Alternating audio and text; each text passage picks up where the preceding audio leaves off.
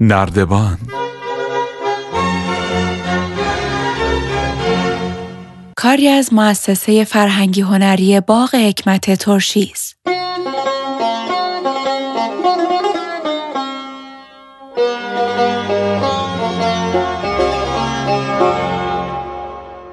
این برنامه از کوچه رندان.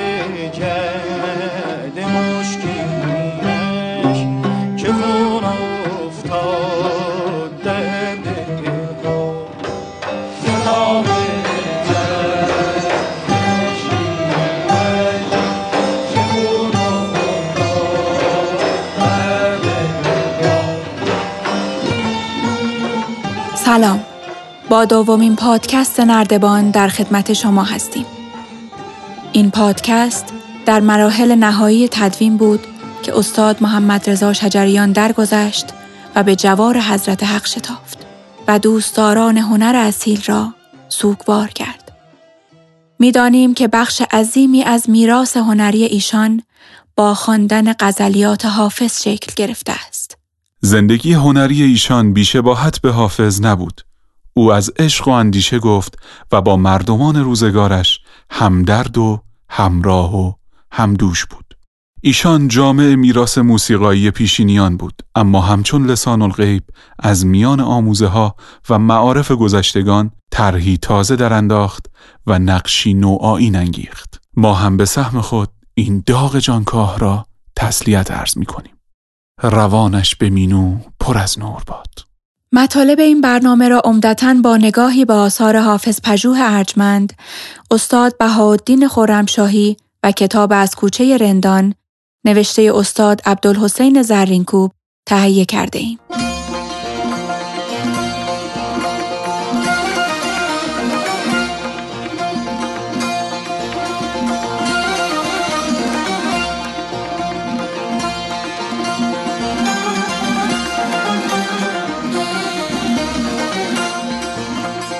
مروری بر زندگی نامه حافظ.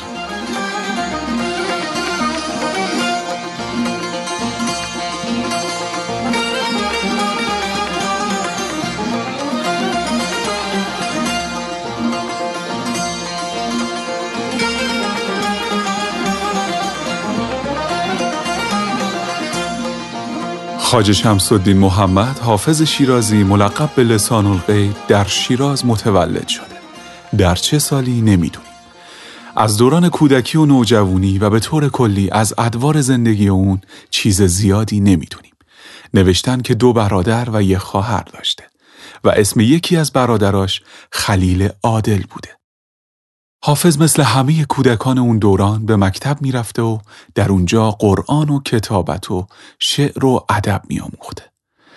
در روزگار نوجوانی و جوونی هم از محضر استادای بزرگی کسب فیض کرده. یکی از این اساتید قوام الدین عبدالله که نامش در مقدمه دیوان حافظ اومده. اون در تمام علوم عصر تبهر داشته و علاوه بر تدریس قرآن، علوم شرعی رو هم به شاگرداش آموزش می‌داده. و شاگردانش هم قرائت های هفتگانه رو براش میخوندن. همونطور که در منابع اومده حافظ کتابای کشراف زمخشری، مفتاح سکاکی، عوارف المعارف سهروردی، مشارق رزیالدین سقانی، مواقف قاضی ازود، توالع الانوار، مصباح بیزاوی و مطالع شمس الدین اصفهانی رو خونده بوده. حافظ تو همین سالا قرآن رو به چهارده روایت میخونده و به دقایق و ظرایف بیانی اون اشراف و آگاهی داشته و اینا همه مایه های خوبی میشه برای حافظی که در شعر و شاعری ذوق و غریحه خدادادی هم داشته. همونطور که از روزگار جوونی و میانسالی حافظ اطلاع دقیقی نداریم از سالای کهولت و سالخوردگی اونم آگاهی دقیقی نداریم فقط بر اساس شواهدی می‌دونیم که در سالای پایانی عمر درگیر فقر و تنگ دستی بوده و همه چیز برای حافظ هفتاد ساله بوی مرگ و فنا می‌داده. شهر رندان که تو روزگار جوونیش یک بهشت واقعی بوده حالا شبیه دوزخی شده که اهریمن تاتار هم تهدیدش می‌کرده. شاعر پیر ما در بیماری و فقر گرفتار بوده و جز مرور خاطرات گذشته سرگرمی نداشته. خاطرات همسر محبوبش که سالها پیش درگذشته و خاطرات فرزندش که داغ اون هنوز آزارش می‌داده. بله، این طور بود که زندگی شمسالدین محمد بعد هفتاد سال در سال 792 هجری قمری به پایان می‌رسه. اما مرگ اون پایان کارش نبوده و حافظ میشه حافظه مردمان هر عصر و دوره‌ای. و فارسی زبانای بعد اون از دریچه دیوان حافظ چشم انتظار پیامای غیب و غیبی میشن چرا که اون لسان الغیب بوده.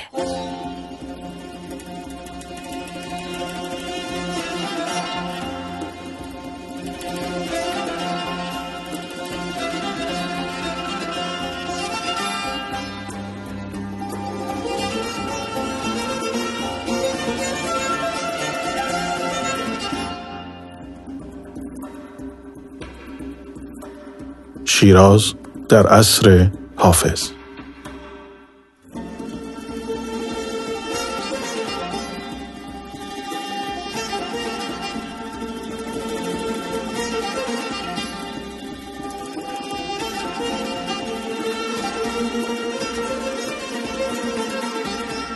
شیراز که محل پرورش بزرگایی مثل سعدی و حافظه تاریخی کهن و قدمتی دیرینه داره. نام شیراز در الواح ایلامی که در تخت جمشید کشف شده اومده. در دوره اسلامی محمد ابن یوسف برادر حجاج ابن یوسف سقفی والی فارس میشه و در سال 74 هجری قمری شیراز رو تجدید بنا می‌کنه. در منابع تاریخی و نزدیک به عصر حافظ در نزهت القلوب حمدالله مصطفی اطلاعات مفیدی درباره شیراز وجود داره. در گزارش مصطفی این گزاره ها درباره شیراز خوندنی و جالبه. شیراز از اقلیم سوم و شهر اسلامی و قبت الاسلام است. ساختن آن هم به تحمورس و هم به فارس از نوادگان نوح نبی منصوب است.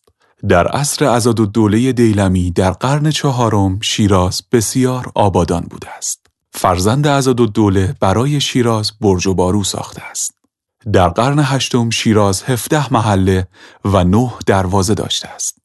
شهر در نهایت خوشی بوده و هوای معتدلی داشته و در بازارهایش غالبا گل پیدا می شده است. آبش از قنات رکناباد بوده است. انگورش مرغوب بوده است. درخت سرف در شیراز فراوان بوده. مردمانش گندمگون و لاغر بودند و اکثر شیرازیان شافعی مذهب بودند و این شهر هرگز از اولیا خالی نبوده است. شیراز زمان حافظ با وجود آرامش ظاهری در اصل در دست ماجراجوها یعنی پهلوونا و رندا بوده که دائم دنبال ماجرا و قوقا بودن. به کت خداهای محلات کلو می‌گفتن یعنی کلان. معمولا رندا و پهلوانای شهر به یک اشاره این کلوها می‌تونستن شهر رو به هم بریزن و آشوب بپا کنن. این رندا دست به هر کاری می‌زدن. از قارت و شبگردی گرفته تا تهدید و آدم کشی. اونا اهل شراب و عیاشی و رفتن به خرابات هم بودن. عجیبه که چون این آدمی در شعر حافظ تا مرتبه اولیا بالا رفته. رندان تشنه لب را آبی نمی دهد کس. گویی ولی شناسان رفتند از این ولایت. در شهر شیراز ابواب خیر بسیاری وجود داشته مثل مساجد، مدارس و خانقاه. این اماکن عموماً از طریق مال وقفی اداره می شده.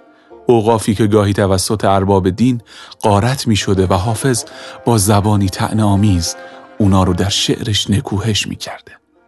فقیه مدرسه دیمست بود و فتوی داد که می حرام ولی به زمال اوقاف است.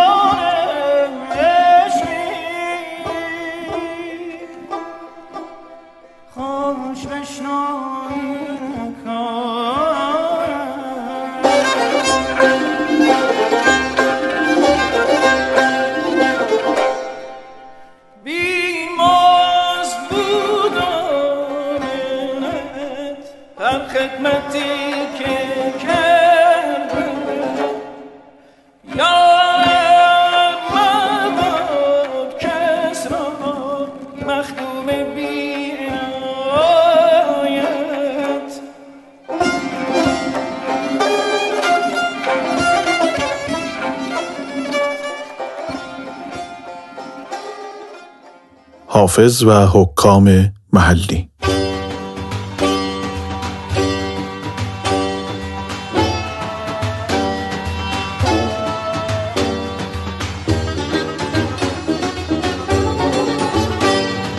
همزمان با دوران کودکی حافظ تو ایران شیوه ملوک و توایفی حاکم بوده. به این معنی که در هر بخشی از کشور خاندانی جداگونه حکومت می‌کرد.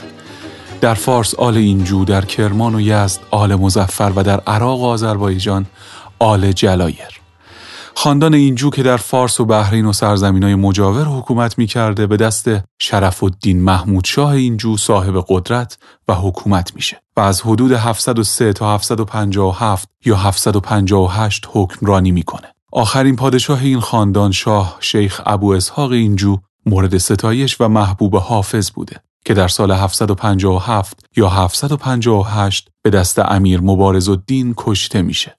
ابو اسحاق اهل فرهنگ و حامی اهالی علم و ادب بوده و به رفاه و رواج علم و عمران اهمیت می‌داده. حافظ غزل یاد بادان که سر کوی تو هم منزل بود دیده را روشنی از خاک درت حاصل بود رو در اشاره به ایام خوش حکمرانی شیخ ابو اسحاق سروده. بیت پایانی این غزل افسوس و درد عمیق حافظ رو در یادآوری روزگار فرمانروایی شاه شیخ ابو اسحاق نشون میده. راستی خاتم فیروزه ابو اسحاقی خوش درخشید ولی دولت مستعجل بود. بعد کشته شدن شاه شیخ ابو اسحاق حکومت فارس به دست آل مزفر میافته. این خاندان از حدود سال 713 تا 795 که تیمور آخرین بازماندهشون یعنی شاه منصور رو می‌کشه در فارس و یزد و کرمان فرمان روایی می‌کردن. یکی از حاکمای این خاندان امیر مبارز الدین بوده.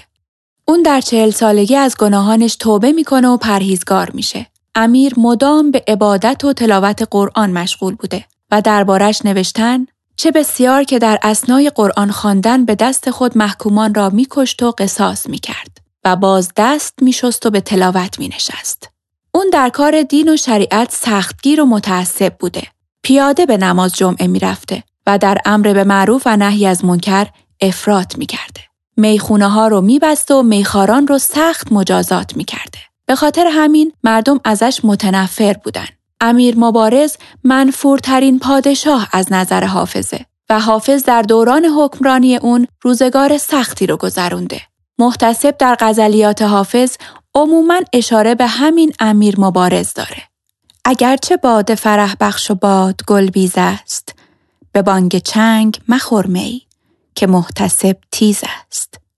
بعد امیر مبارز نوبت به فرزند شاه شجاع می‌رسه.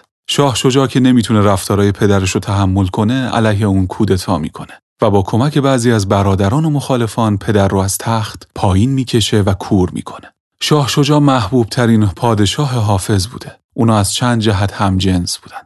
هر دو اهل زهد گریزی و خوشباشی بودن. هر دو اهل علم بودن طوری که شاه شجاع نسخه ای از تفسیر کشاف رو با خط خودش نوشته بوده. سنخیت دیگه این دو نفر در حافظ قرآن بودنشون بوده و بالاخره اینکه هر دو طبع شعر داشتن. شادروان دکتر غنی برآورد کرده که 39 مورد از 70 موردی که حافظ به ملوک عصر اشاره کرده به شاه شجاع اختصاص داره. از جمله این موارد غزلیاتی با این مطلع است. ستاره ای بدرخشید و ماه مجلس شد. دل رمیده ما را انیس و مونس شد. و یا حاطفی از گوشه میخانه دوش گفت ببخشند گنه می بنوش بعد شاه شجاع مدتی پسرش زین العابدین و بعد دو برادرزادش شاه یحیی و شاه منصور به تخت قدرت نشستند. حافظ از شاه یحیی هم به نیکی یاد کرده. دارای جهان نصرت دین خسرو کامل، یحیی ابن مزفر ملک عالم عادل و همچنین از شاه منصور بیا که رایت منصور پادشاه رسید نوید فتح و بشارت به مهر و ماه رسید. در این قسمت با هم همراه میشیم با بخشی از صحبتهای شیرین دکتر مهدیه الهی قمشی. یه جا حافظ اشاره می‌کنه به داستان شیخ سنان داستان شیخ سنان اون جایی که میره دخترک رو در آغاز شروع در این غزل اشاره می‌کنه که دوش از مسجد, از مسجد سوی میخانه آمد. پیر ما. چیست یاران طریقت بعد از این تدبیر ما؟ ما مریدان رو به سوی کعبه چون آریم چون رو به سوی خانه خمار دارد پیر ما. ببینیم موقعی که در داستان شیخ سنان که که از واقعا زیباترین داستان ها در منطقه تیر عطار هست موقعی که اون شیخ اولا در آغاز اشاره می‌کنه که چرا این شیخ دچار این گرفتاری شد؟ دچار خودبینی شد. ما انسان ها در هر جایگاهی و مقامی که باشیم اگر دچار خودبینی شدیم اون وقت به خودبانی ما رو میفرسن حالا این بعد نیست هم از این داستان خدمت عزیزان داشته باشیم. می‌گوید شیخ سنان پیر عهد خیش بود در کمالش هر چه گویم بیش بود. هم عمل هم علم با هم یار داشت. هم نهان هم کشف هم اسرار داشت. قرب پنجه حج به جای آورده بود. عمر عمری بود تا می کرده بود. خود نماز و صوم بیحد داشتی. هیچ حرمت هیچ سنت را فرو نگذاشتی. هر که بیماری و سستی یافتی از دم او تندرستی یافتی. خلق را فی جمله در شادی و غم مقتدایی بود در عالم علم. تا اینجا ستایش می‌کنه از شیخ و بعد می‌گوید که چون که خود را قدوه اصحاب دید چند شب بر هم چنین در خواب دید. موقعی که احساس کرد که مثلا یه امتیازی دارم به دیگران به اطرافیان خودم دچار این مشکل شد.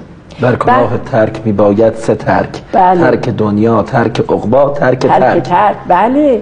بله باید همه رو ترک کرد. گفت که خود ثنا در یه جا مولانا میفرماید خود ثنا گفتن ز من ترک ثناست که این دلیل هستی و هستی خطاست. پیش هست او بباید. نیست بود. چیست هستی. پیش او کور و کبود. بعد پس می‌بینیم در آغاز داستان علت اینکه به خوچبانی شیخ رو میفرستند به خاطر این هست که احساس قدوه بودنش. خود قدوه بودنش هست. و ما این تفکر رو از داستان جمشید می‌بینیم در داستان شیخ سنان می‌بینیم در داستان مصنوی مولانا می‌بینیم که گفتن گر خدا خواهد نگفتند از بتر خدا پس خدا. بنمودشون عجز بشر تا همطور که عرض کردم در داستانی که امروز داریم صحبت می‌کنیم یا حتی شعر خود حافظ رو چون می‌گفتیم من غزل رو در آغاز برنامه خوندم بله. بیت پایانی باید که خاک گر در سرت هوای وسال است حافظا بله. باید که خاک درگه اهل هنر. شوید دقیقا همینطوره. ما اگر تواضع کردیم خداوند ما رو بلند می‌کنه گفت نردبان خلق این ما امنی است عاقبت زین نردبان افتادنی است. هر که بالاتر رود ابلهتر است استخوان او بتر خواهد شکست. در هر صورت داستان رو حافظ به این صورت بیان می‌کنه که بعد از اینکه شیخ میاد و در شهر روم عاشق اون دختر میشه بعد اون دختر میگه بایستی بری به در هر صورت زنار ببندی به میخانه بری. بعد مریدها میان پیشش میگن حالا ما چیکار کنیم؟ ما همه همچون تو ترسایی کنیم خیش را محراب رسوایی کنیم این چنین تنهات نپسندیم ما همچون تو زنار بربندیم ما حالا ما چیکار بکنیم؟ ما هم همون کارهایی که تو کردی بکنیم. حالا اینجا حافظ اشاره می‌کنه که گر مرید راه عشقی فکر بدنامی نکن. شیخ سنان خرقه رهن خانه خمار داشت. ما مریدان رو به سوی کعبه چون آریم چون رو به سوی خانه خمار دارد پیر ما. پس میگه هر کاری شیخ گفت اگر تو ستایشگر شیخ هستی هر چی گفت بایستی پیروی کنی که ما در این داستان می‌بینیم موقع که این مریدها بر میگردن به شهر خودشون به شهر حجاز. یه مرید خالصی داشته شیخ که خیلی ارادت داشته. موقعی که این ماجرا برای شیخ رخ میده اون نبوده. موقعی که میاد می‌بینه شیخ نیست و مریدها هستن و ماجرا رو می‌پرسه میگن آره اینجوری شد. میگه پس شما چطور شیخ رو پیر و مرادتون رو در شهر قربت گذاشتین تا اینجا آمدید؟ اون اگر ترسایی کرد شما چرا ترسایی نکردین و نشون میده که بعضی مریدها هستن که خالصن و خداوند چنین مریدانی رو دوست داره. الذین قالوا ربنا الله ثم استقاموا تتنزل علیهم الملائکه الا عبادک منهم المخلصین. در هر صورت ببینیم که در اینجا اشاره می‌کنه که همطور که ارز کردم گر مرید راه عشقی فکر بدنامی نکن. شیخ سنان خرق رهن خانه خمار داره.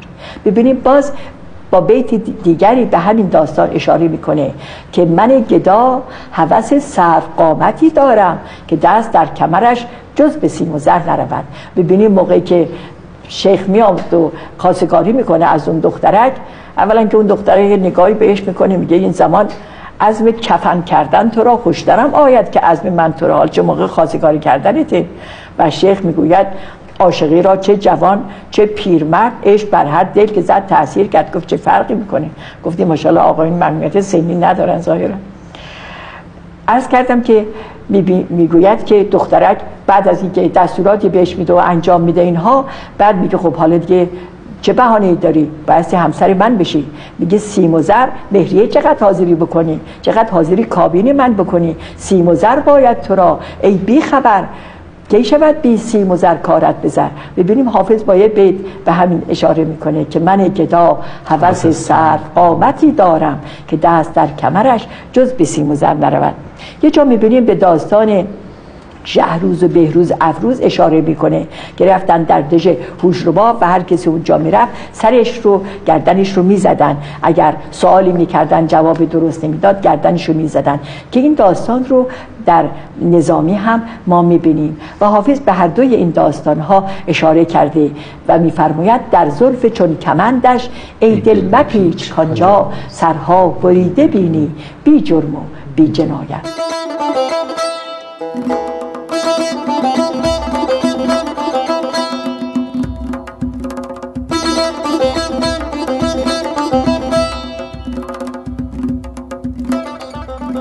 حافظ و نوآوری در غزل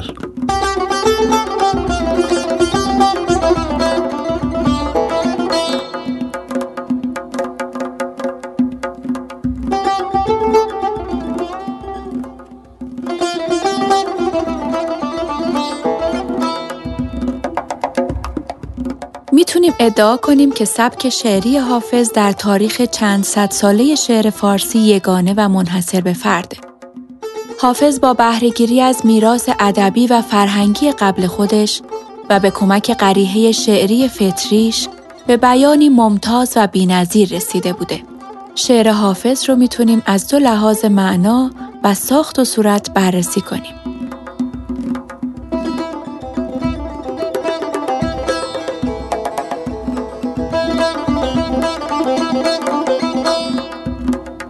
معنا و مضمون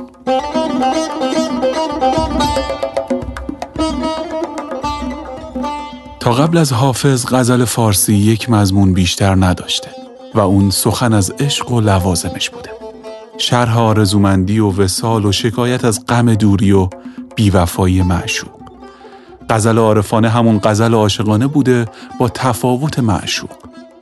تا قبل از حافظ سعدی و مولانا غزل عاشقانه و عارفانه رو به اوج رسونده بودند و حافظ با تلفیق این دو قلم رو و با بهرهگیری از مشرب و میراث فکری خیام غزلی نوآین رو به وجود میاره.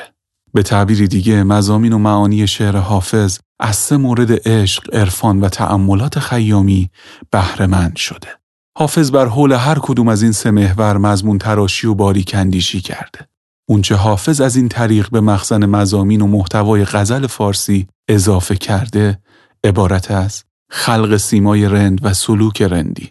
بیان مزامین و مسائل اجتماعی از جمله انتقاد از نهاد خانقاه دین و حتی مسائل سیاسی. خمری سرایی که هم مانند منوچهریه و هم مانند خیام. راه دادن مسائل غیر غزلی یعنی قصیدوار از جمله مدح و دلجویی از ممدوح. اخلاقیات و حکمت عملی یعنی سخن درباره راستی و رادی اقتنام فرصت کمازاری و نکوهش بخل. آفریدن شخصیت ها و نهادهایی که موجودیت شعری دارند مثل رند، پیر مقان و دیر مقان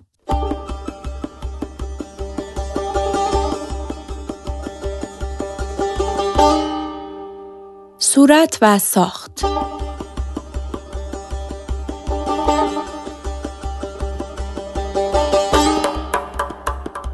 حافظ برخلاف پیشینیان خودش در غزل به دنبال اتحاد و وحدت معنایی و یک پارچگی در مضمون نیست و هر بیت و گاه هر دو سه بیتش ساز یک معنی و مضمون مستقل رو می‌زنه. یعنی در غزل حافظ غالبا هر بیت استقلال معنایی داره. فارسی زبانای هند و پاکستان به این خصیصه پاشان میگن. حافظ انگار خودشم به این ویژگی اشاره داره. جایی که میگه حافظ آن ساعت که این نظم پریشان می نوشت، تایر فکرش به دام اشتیاق افتاده بود.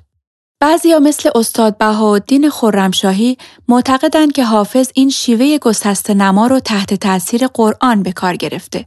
حافظ قرآن رو در سینه داشته و به چهارده روایت میخونده. عشقت رسد به فریاد، ار خود به سان حافظ، قرآن زبر بخانی در چهارده روایت. و در جای دیگه میگه ندیدم خوشتر از شعر تو حافظ به قرآنی که اندر سینه داری. نقل یک سند تاریخی گواهی به این بدعتگذاری حافظ در ساخت و صورت غزل. در کتاب حبیب السیر خاندمیر نقل شده که روزی شاه شجاع به زبان اعتراض خاجه حافظ رو مخاطب قرار میده و میگه ابیات هیچ یک از غزلیات شما از مطلع تا مقطع بر یک منوال واقع نشده بلکه از هر غزلی سه چهار بیت در تعریف شراب است دو سه بیت در تصوف و یکی دو بیت در صفت محبوب و تلون در غزل خلاف طریقه بلغاست و خاجه در جوابش میگه آنچه بر زبان مبارک شاه میگذرد عین صدق و محض ثواب است. اما معزالک شعر حافظ در اطراف آفاق اشتهار تمام یافته و نظم حریفان دیگر پای از دروازه شیراز بیرون نمی نهد.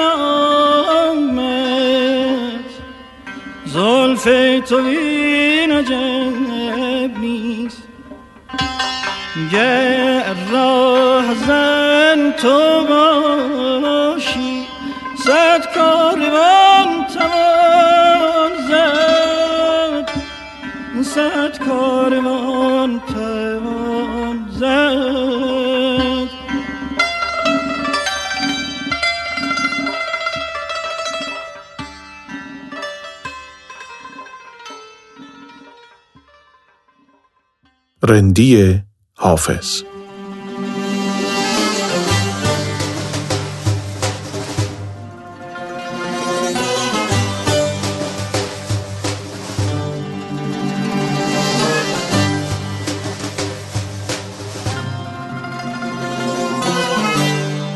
شعر حافظ با اینکه پر از معانی و مزامین متعدد و گوناگونه اما جان کلام حافظ عشق و رندیه. تحصیل عشق و رندی آسان نمود اول. آخر بسوخت جانم در کسب این فضائل. و یا روز نخست چون دم رندی زدیم و عشق شرطان بود که جز ره آن شیوه نسپریم. عشق در شعر فارسی ساخته ی حافظ نیست بلکه برکشیده ی اونه. اما رندی هم ساخته و هم برکشیده ی حافظه. رند و رندی مثل پیر مغان و خرابات مغان از آفریده های طبع حافظه و از افزوده های اون به جهان شعر ایرانی در تعریف رند و رندی سخنها گفتن و از منظرهای مختلفی بهش نگاه کردن. قدر مسلم اینه که رند در پیشینه فرهنگ اجتماعی ما بار معنایی مثبتی نداشته و به افراد لاعبالی و بیقید و بند اطلاق می شده. کیمیاکاری حافظ در این بوده که چنین شخصیت و مفهومی رو در کارخانه ذهن و زمیرش تبدیل به وجودی همتراز اولیاء حق کنه. رندان تشنه لب را آبی نمی دهد کس. گویی ولی شناسان رفتند از این ولایت. و اما بشنویم یکی از جامعه ترین و دقیق ترین پژوهش ها رو درباره رند حافظ و حافظ رند نوشته استاد دکتر اسقر دادبه رند علا رقم روش زاهدان قشری راه باسا ترک دنیا نمی‌گوید بلکه از زندگی هم بهره می‌گیرد و نصیب خیش را از دنیا فراموش نمی کند. مهمترین ویژگی رند همین بیباکی و جانبازی، سنت شکنی و استقبال از بدنامی در راه عشق و سرانجام مبارزه و ستیز با اهل زور و زر و تزویر و ریاست. رند میکوشد فلک را سقف بشکافد و طرحی نو در اندازد. و بران است که عالمی دیگر بباید ساخت و از نو آدمی. رند حافظ از حلاج بیباکی و جانبازی از شیخ سنان نترسیدن از بدنامی و از ملامتیان چگونگی مبارزه با خودخواهی رو گرفته و وجودش آمیزه ای از این معانیه. و حالا چند بیتی از حافظ که به رند و رندی در اونا اشاره شده. من رند عاشق در موسم گل آنگاه توبه استغفر الله. من ارچه عاشقم و رند و مست و نام سیاه هزار شکر که یاران شهر بیگنهند زاهد در راه به رندی نبرد معذور است. عشق کاری است که موقوف هدایت باشد.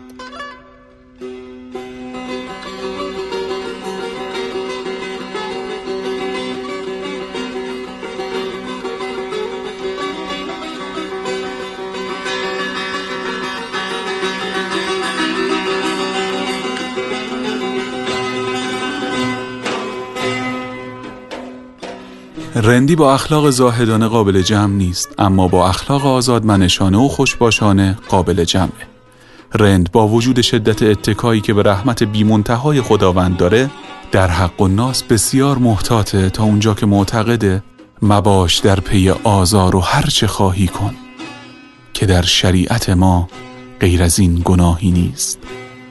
اما در مسئله حق الله سهلگیر و اهل مسامح است. لطف خدا بیشتر از جرم ماست. نکته سربسته چه دانیم؟ خموش مادر ز سهر در میخانه نهادی.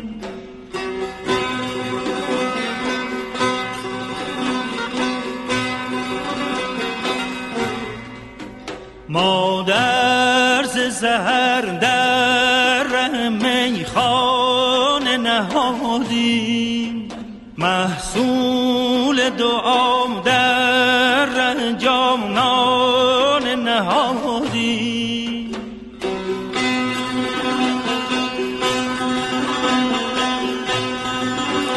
این بخش تقدیم میشه به رند آفاق موسیقی ایران زمین زنده یاد استاد محمد رضا شجریان.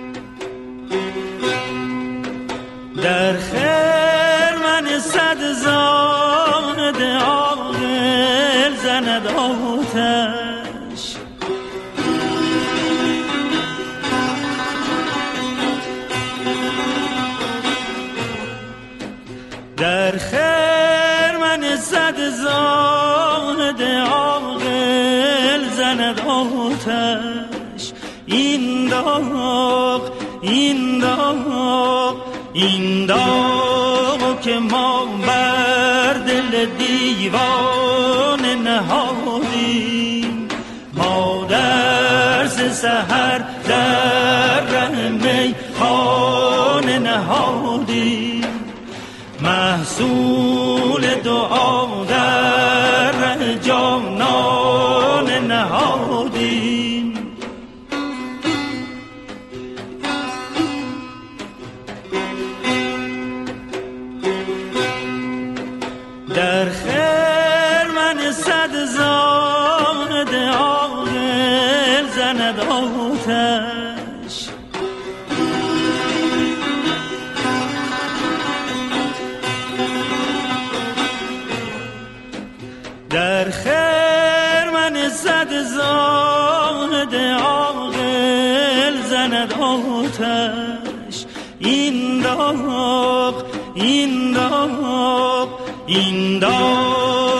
ما بر دل دیوان نهادیم ما در سهر در ره میخانه نهادیم محصول دعا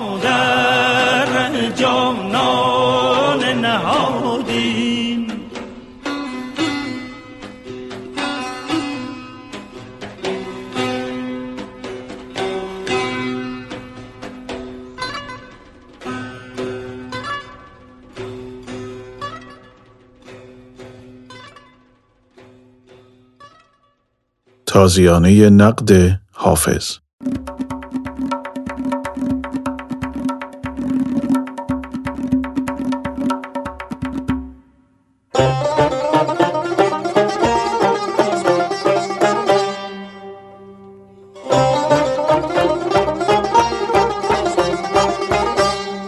حافظ به خاطر همون مرام رندیش که مبتنی بر آزادگی و ترک ناموننگ و حق جوییه در مقابل کجیا و انحرافات جامعه اصر خودش خاموش و بی نیست.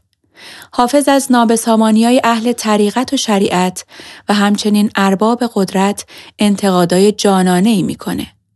انتقادایی که بیان تنظامیزش موثرترش می‌کنه. در جهان شعری حافظ یک قهرمان وجود داره و چند ضد قهرمان. قهرمان اون همون رنده که قبلا دربارش صحبت کردیم. ضد قهرمانای غزلش عبارتند از فقیه، واعظ، محتسب، زاهد، صوفی و خرقش. اینا اگه به عشق و ایمان و اخلاق نیک آراسته می بودن، طبیعتا تن و تعریض حافظ دامنشون رو نمی گرفت و مثل درویشا و عارفا مورد لطف و عنایتش هم قرار می گرفتن. روزه خلد برین خلوت درویشان است. مایه محتشمی خدمت درویشان است. اما گناه بزرگ و نابخشودنی هر کدوم از این ضد قهرمانا عجب نفاق و مکر، تندخویی و خودبینی و نشستن بر خانه رنگین قدرت و تناول لغمه شبهه بوده. عدم مطابقت گفتار و کردار این افراد از نظر تیزبین حافظ به دور نبوده و اون که سرسپرده مکتب رندی بوده با حربه مؤثر شعر باطن پلید این منافقا رو رسوا می کرده. و حالا این شما و این هم نمونه هایی از ابیات تند و تیز حافظ که در مذمت و نقد این افراد سروده شده. مکر صوفی صوفی نهاد دام و سر حق باز کرد بنیاد مکر با فلک حق باز کرد بادنوشی صوفی. صوفی ز کنج صومعه با پای خم نشست تا دید محتسب که سبو می کشد به دوش. خرقه صوفی. خدا زان خرقه بیزار است صد بار که صد بت باشدش در آستینی. و یا؟ نقد صوفی نه همه صافی بی قش باشد. ای بسا خرقه که مستوجب آتش باشد. فقیه و مستی و خوردن از مال وقف. فقیه مدرسه دیمست بود و فتوی داد که می حرام ولی بهز مال اوقاف است. زاهد خودبین. یا ربان زاهد خودبین که به جز عیب ندید دود آهیش در آینه ادراک انداز. واعظ بی عمل واعظان کین جلوه در محراب و منبر می کنند چون به خلوت می روند کار دیگر می کنند. محتسب. ای دل طریق رندی از محتسب بیاموز مست است و در حق او کس این گمان ندارد مدرسه، مسجد، مجلس وعظ، صومعه و خانقاه هم که محل اجتماع صوفیانه از نظر حافظ دیگه اون صداقت و قداست قبل رو نداره. بنابراین اون از همه این مکانها پرهیز می‌کنه و از مسیر کوچه رندان به سوی خرابات و میکده و کوی مغان میره. خانقاه در میخانم بکشا که هیچ از خانقه نکشود. گرت باور بود ورنه سخن این بود و ما گفتیم. مدرسه از قیل و قال مدرسه حالی دلم گرفت. یک چند نیز خدمت معشوق و می کنم. مجلس وعظ انان به میکده خواهیم تافت زین مجلس که وعظ بی عملان واجب است نشنیدن. مسجد. دوش از مسجد سوی میخانه آمد پیر ما. چیست یاران طریقت بعد از این تدبیر ما؟ حافظ به خاطر انتقادای بیپرواش بین شعرا و ادبای ما ممتاز و متمایزه قرین اون در این کار فقط همشهری هم اصرش خاج عبید زاکانیه. عبید در آثاری از خودش مثل رساله دلگوشا، اخلاق الاشراف، تعریفات، صدپند، قصه موش و گربه و دیگر اشعارش به نقد و نکوهش انحرافات جامعه اصرش پرداخته. از جمله موضوعات مورد نقد اون مفاسد اخلاقی و جنسی، تعصبات مذهبی، بیعدالتی و ستمگری و ریا و تزویره. عبید خطیبان، واعظان، صوفیان، حاکمان، قاضیان، فقیهان و بازاریان رو نقد و مذمت کرده. به قول استاد شفیعی کتکنی، عبید در حوزه تنز همون مقام رو داره که حافظ در غزل. و حالا بشنویم بخشی از اپرای حافظ به نویسندگی و کارگردانی بهروز غریبپور و آهنگسازی امیر پورخلجی و صدای محمد معتمدی در نقش حافظ.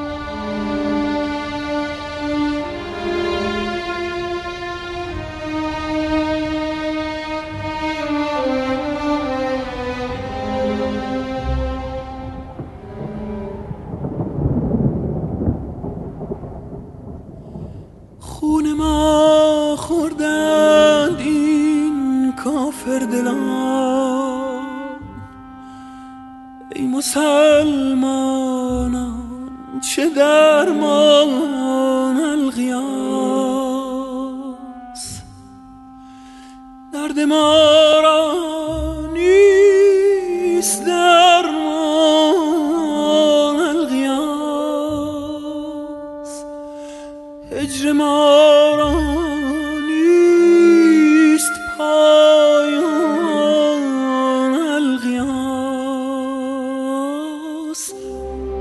ای مسلمانان چه درمان الغیاس آرامگاه حافظ.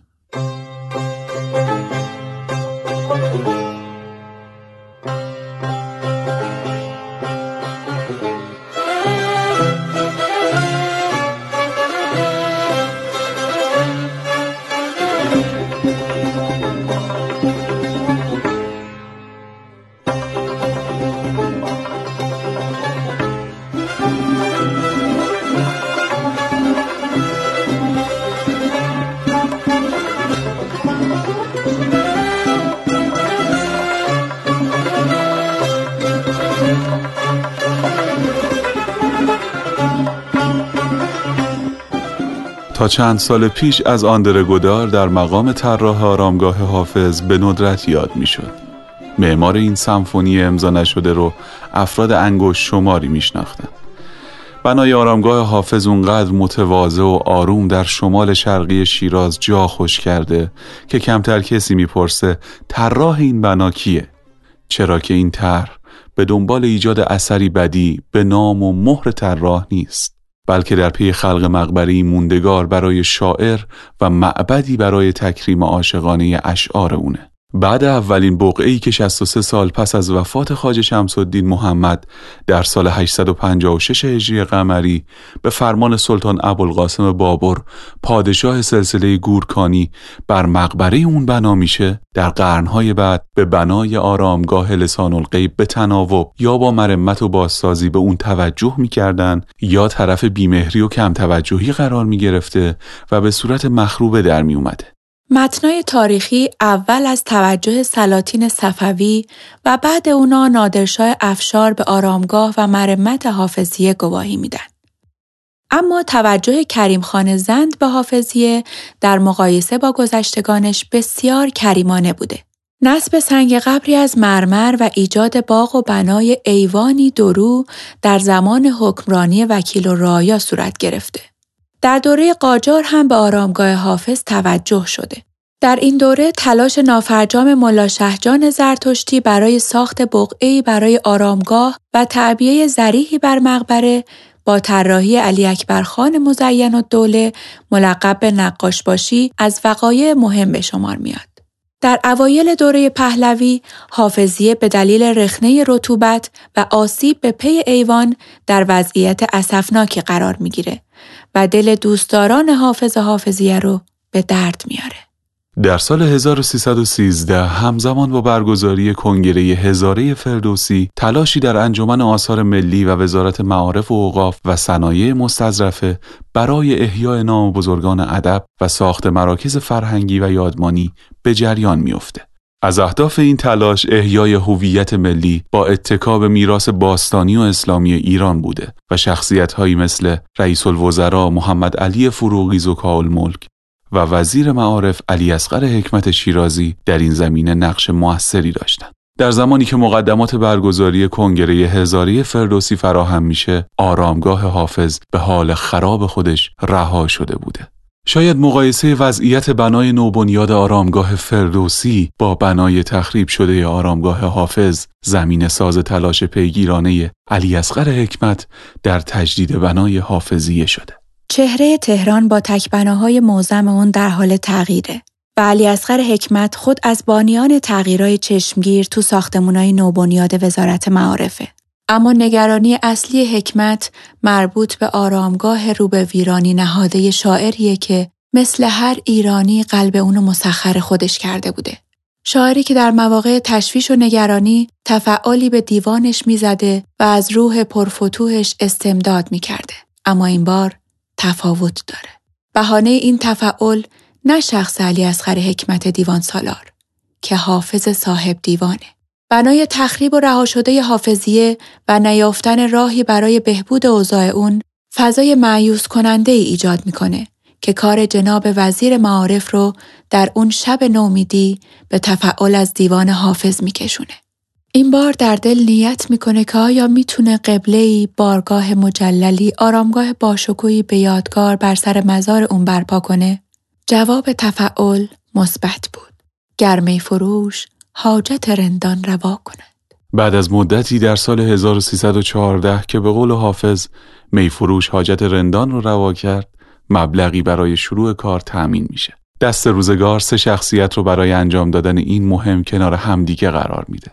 آندره گودار، معمار باستانشناس و ایرانشناس فرانسوی، علی اصغر حکمت شیرازی سیاستمدار و شاعر زمین ساز و احتمالاً نظریه پرداز طرح آرامگاه و سرانجام علی سامی شخصیت مؤثر و فعال محلی این سه نفر با همکاری هنرمندای منطقه و جدیت ریاست معارف و استان فارس سرلشکر علی خان ریاضی بنایی رو ایجاد کردند که از همون ابتدا رابطه صمیمی بیالایش و در عین حال فاخر و آسمانی با همه داشت. بعد ساخت آرامگاه با طرح آندره گودار مجموعه حافظی کماکان مورد توجه دوستداران هنر و عموم مردم باقی میمونه و تعداد زائرا و گردشگرای اون افزایش پیدا می‌کنه.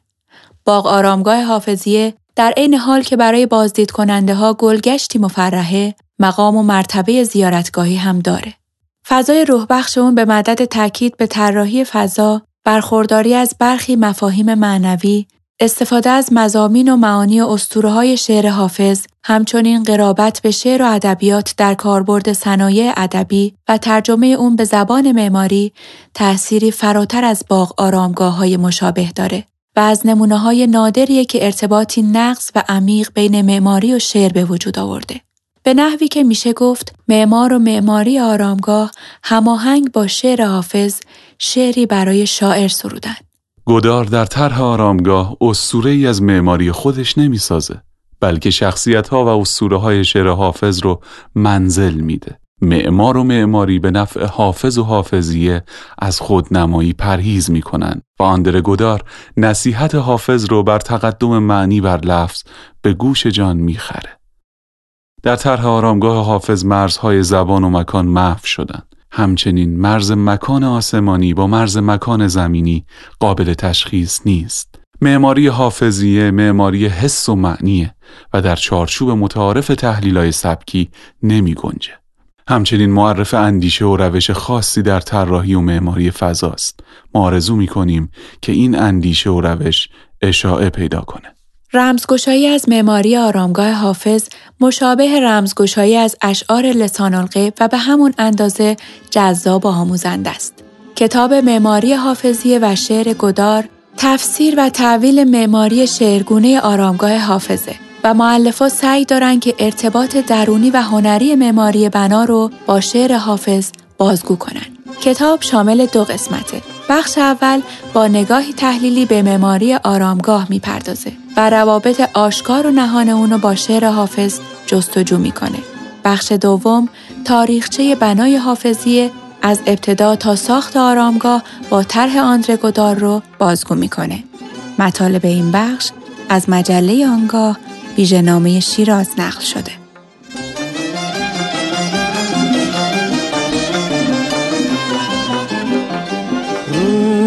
وصل دوستداران یاد باد.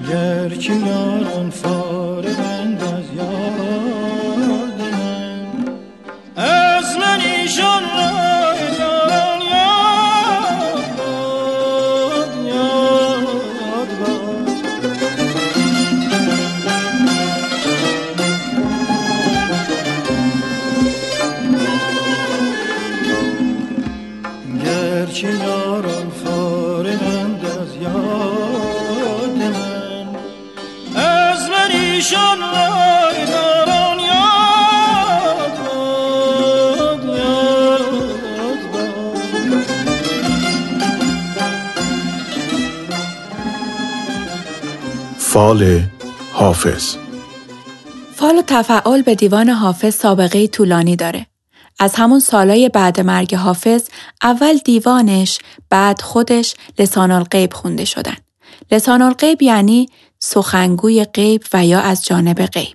ظاهرا اولین کسی که به تفعال زدن به دیوان حافظ اشاره کرده ابوبکر تهرانی نویسنده کتاب دیار بکری است که در سال 867 هجری قمری یعنی 75 سال بعد مرگ حافظ به شیراز سفر کرده. مولانا محمد حسین کفوی یه رساله به زبان ترکی درباره تفعالات دیوان حافظ نوشته. سند دیگه ای که درباره سابقه تفعال به دیوان حافظه نسخه ای از دیوان حافظ متعلق به پادشاه های مغولی هند. این سلسله تقریبا معاصر صفویه در ایران بودن. در خزانه پادشاه های مغولی هند یه دیوان حافظ وجود داشته که پادشاه های اون سلسله یادداشتایی درباره راستی و درستی فال حافظ در حاشیه این دیوان نوشتن. نکته جالب اینه که حافظ تو شعراش به فال و تفعال اشاره هایی داره. به ناامیدی از این در مرو بزن فالی بود که قرعه دولت به نام ما افتد و یا روز هجران و شب فرقت یار آخر شد زدم این فال و گذشت و کار آخر شد گروه علت راست و درست در اومدن فال حافظ رو وسعت مشرب اون و کثیر المضمون بودن شعرش دونستن. درباره شرایط تفعال و فال گرفتن رعایت مقدماتی رو لازم دونستن. از جمله وضو داشتن، رو به قبله نشستن، فرستادن دعا و درود به روح حافظ و خوندن آیه یا سوره از قرآن. بعد انجام این مقدمات با سر انگشت کتاب رو باز می‌کنن. غزل سمت راست غزل فاله و غزل بعد اون شاهد فال. اگه مشتاق مطالعه بیشتر درباره فال حافظین، شما را به مطالعه کتاب فالهای شگفتانگیز حافظ نوشته استاد بهاءالدین خرمشاهی و آقای فانی تبریزی توصیه می کنیم. و حالا یکی از فالهای شگفتانگیز حافظ از همین کتاب. مرحوم آشتیانی میفرمودند یه شب منزل مرحوم امیری فیروزکوهی شاعر معروف بودیم.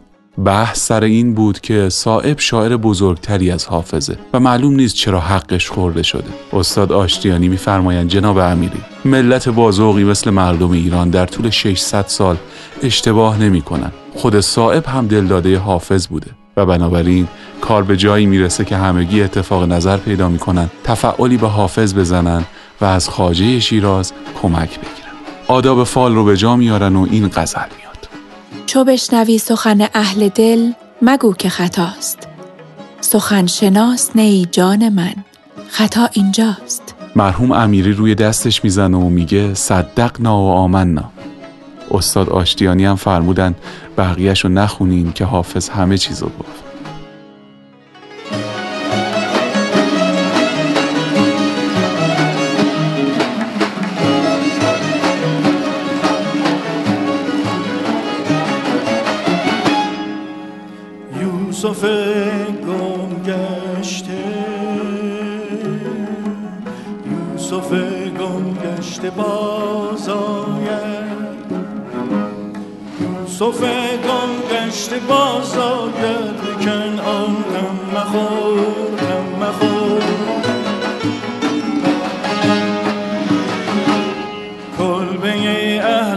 شود روزی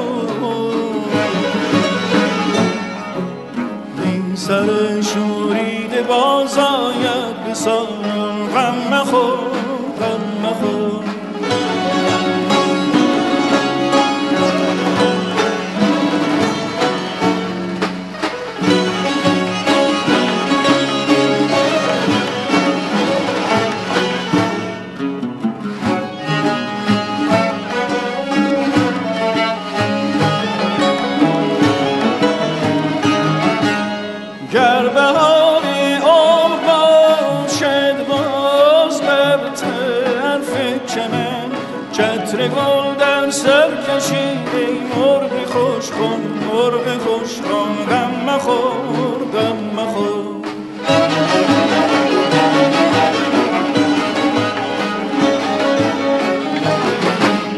این دل غم دیده حالش به شود به شود.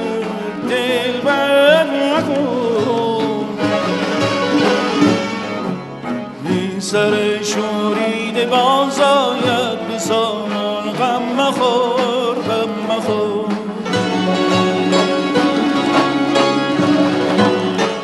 حافظ و گوته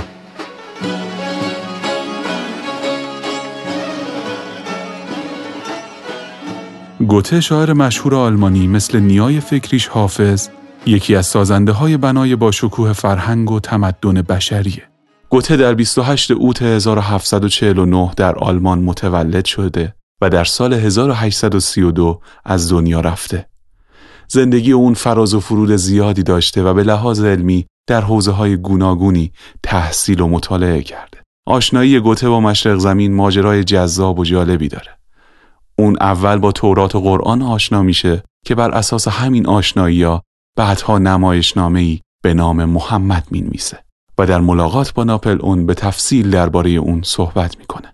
گوته به همین ترتیب و در ادامه مطالعه میراث مشرق زمین به جستجو در آینای هندی و همچنین بررسی معلقات سب می‌پردازه. در سال 1814 کتا کتاب فروشی که ناشر کتابای گوته بوده دو جلد کتاب براش میفرسته که توسط هامر پورگشتال از فارسی به آلمانی ترجمه شده بوده.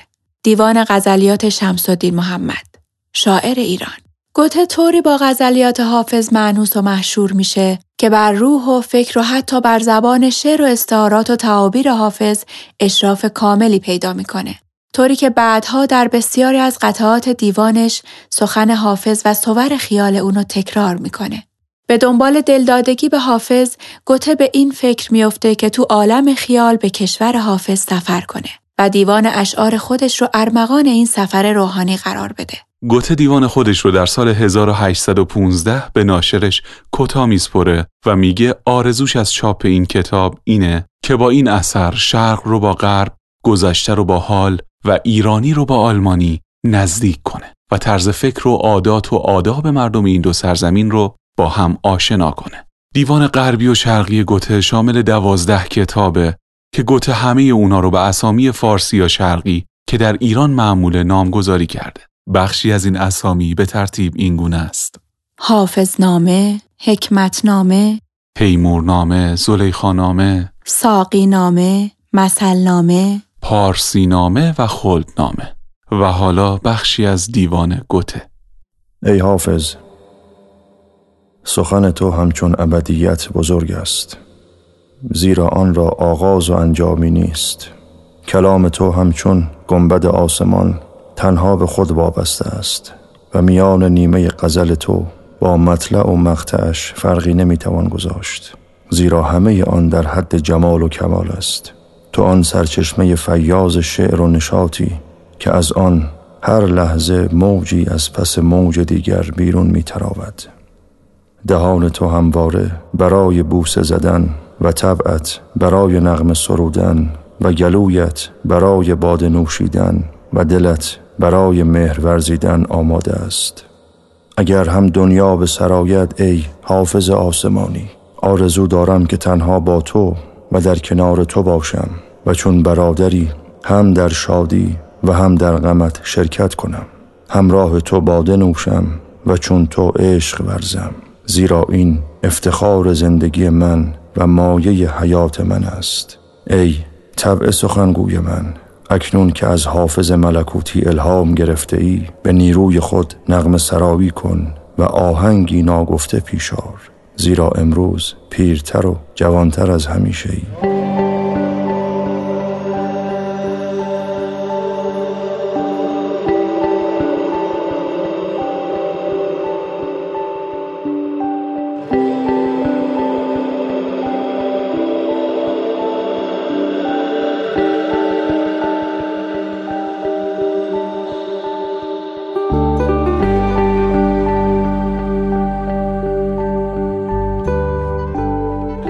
آنچه که در مورد گوته و سرگذشتش براتون گفتیم بخشی بود از مقدمه کتاب دیوان شرقی گوته.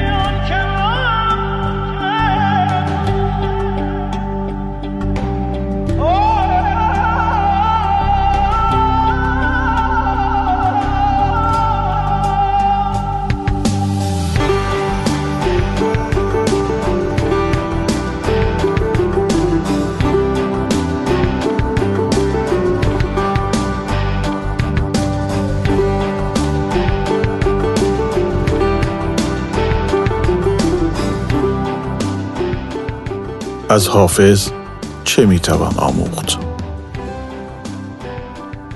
حافظ آموزگار نیست. معلم اخلاق نیست. واعظم نیست. اما نفوذ کلام عجیبی داره. شعرش بدون اینکه ارشادی و تعلیمی باشه، قرنهاست که زندگی آموز انسانها شده. به راستی که قبول خاطر و لطف سخن خدادادیه. حالا در پاسخ پرسشی که در عنوان این بخش اومده به اجمال نکاتی رو یادآور میشیم و این پادکست رو به پایان می‌بریم. یک مهمترین چیزی که از حافظ میشه یاد گرفت نحوه نگاه و نگرشش به زندگیه. نگاه حافظ حتی به زشتی های زندگی هم زیباست. ببینید درباره ریا که از زشتی های زندگی چه زیبا میگه. می خور که صد گناه ز اغیار در حجاب بهتر ز طاعتی که به روی و ریا کنند. در نگاه حافظ دو ویژگی مهم وجود داره انتقادی بودن و تنز لطیف و کارساز. دو امیدواری و نشاط حیات. دیوان حافظ میون دیوانهای شعر فارسی پر از تراوت و تازگی و طربناکی. ساقی به نور باده برافروز جام ما. مطرب بگو که کار جهان شد به کام ما. سه اقتنام فرصت حیات. حافظ هر لحظه ما رو به قنیمت شمردن فرصت سبز حیات و کوتاهی عمر هشدار میده. بیدار شو ای دیده که ایمن نتوان بود زین سیل دمادم که در این منزل خواب است. سبز است در و دشت بیا تا نگذاریم دست از سر آبی که جهان جمله سراب است. چهار جمع بین دنیا و آخرت. حافظ مطابق مشرب رندی هم به دنیا نظر داره و هم آخرت رو از یاد نمی‌بره. نصیب ماست به هشته خدا شناس برو که مستحق کرامت گناهکارانند. از نامه سیاه نترسم که روز حشر با فیض لطف او صد از این نامه طی کنم. پنج عشق و رندی که دو پیام و دستاورد بزرگ فکر حافظه. شش ترک تعصب. حافظ با انتقاد تنظامیز از زهد ریایی و سر به سر گذاشتن با مقدسات و ترویج عشق و رندی ما رو به ترک تعصب دعوت می‌کنه. از درسای دیگهی که میشه از حافظ آموخت این موارده. هفت آشتیجویی و ترک رنجش. وفا کنیم و ملامت کشیم و خوش باشیم که در طریقت ما کافری است رنجیدن. هشت. اعتدال و میان روی. دلا معاش چنان کن که گر بلغزد پای فرشتهت به دو دست دعا نگه دارد. نه. نکوهش بخل و مدح بخشش. رندی آموز و کرم کن که نه چندان هنر است حیوانی که ننوشد می و انسان نشود. ده. تحمل بلایا و سختی ها ناز پرورد تنعم نبرد راه به دوست عاشقی. شیوه رندان بلاکش باشد. یازده. ترک تعلق. غلام همت آنم که زیر چرخ کبود زهر چه رنگ تعلق پذیرد آزاد است. شعر و غزل حافظ این آموزه ها رو هم در خودش داره.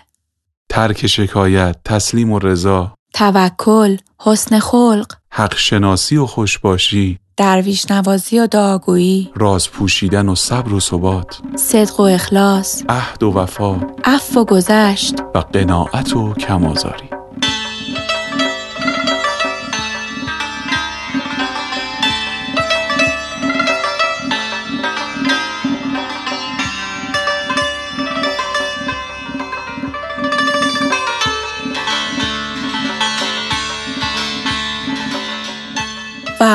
عوامل این برنامه. سردبیر دکتر حامد خاتمی پور مدیر مسئول دکتر سهیل سادات. گویندگان احمد داوودیان محدثه مرتضایی کاظم آبی و دکتر حامد خاتمی پور انتخاب موسیقی رضا یوسفی و کاظم آبی. کاور نرجس عسکری پشتیبانی زهرا سعیدی. صدا برداری، میکس و mastering. استودیو دلنواز ترشیز. تهیه شده در مؤسسه فرهنگی هنری باغ حکمت ترشیز. مهر ماه 1399 کاشمر.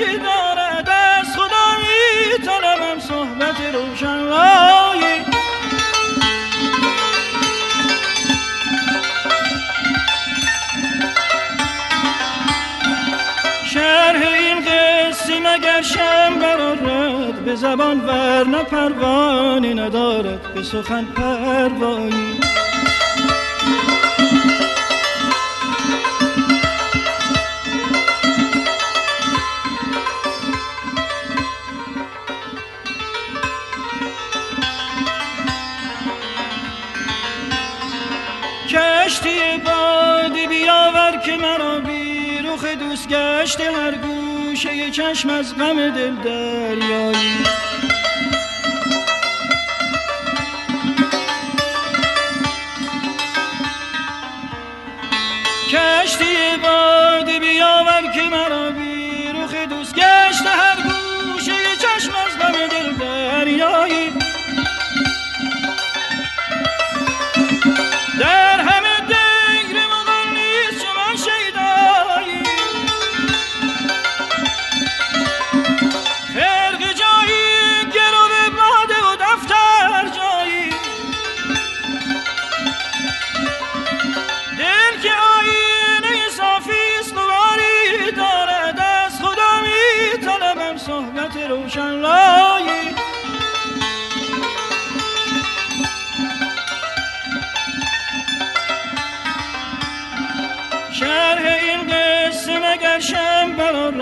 به زبان ور نه پروانه ندارد به سخن پروانه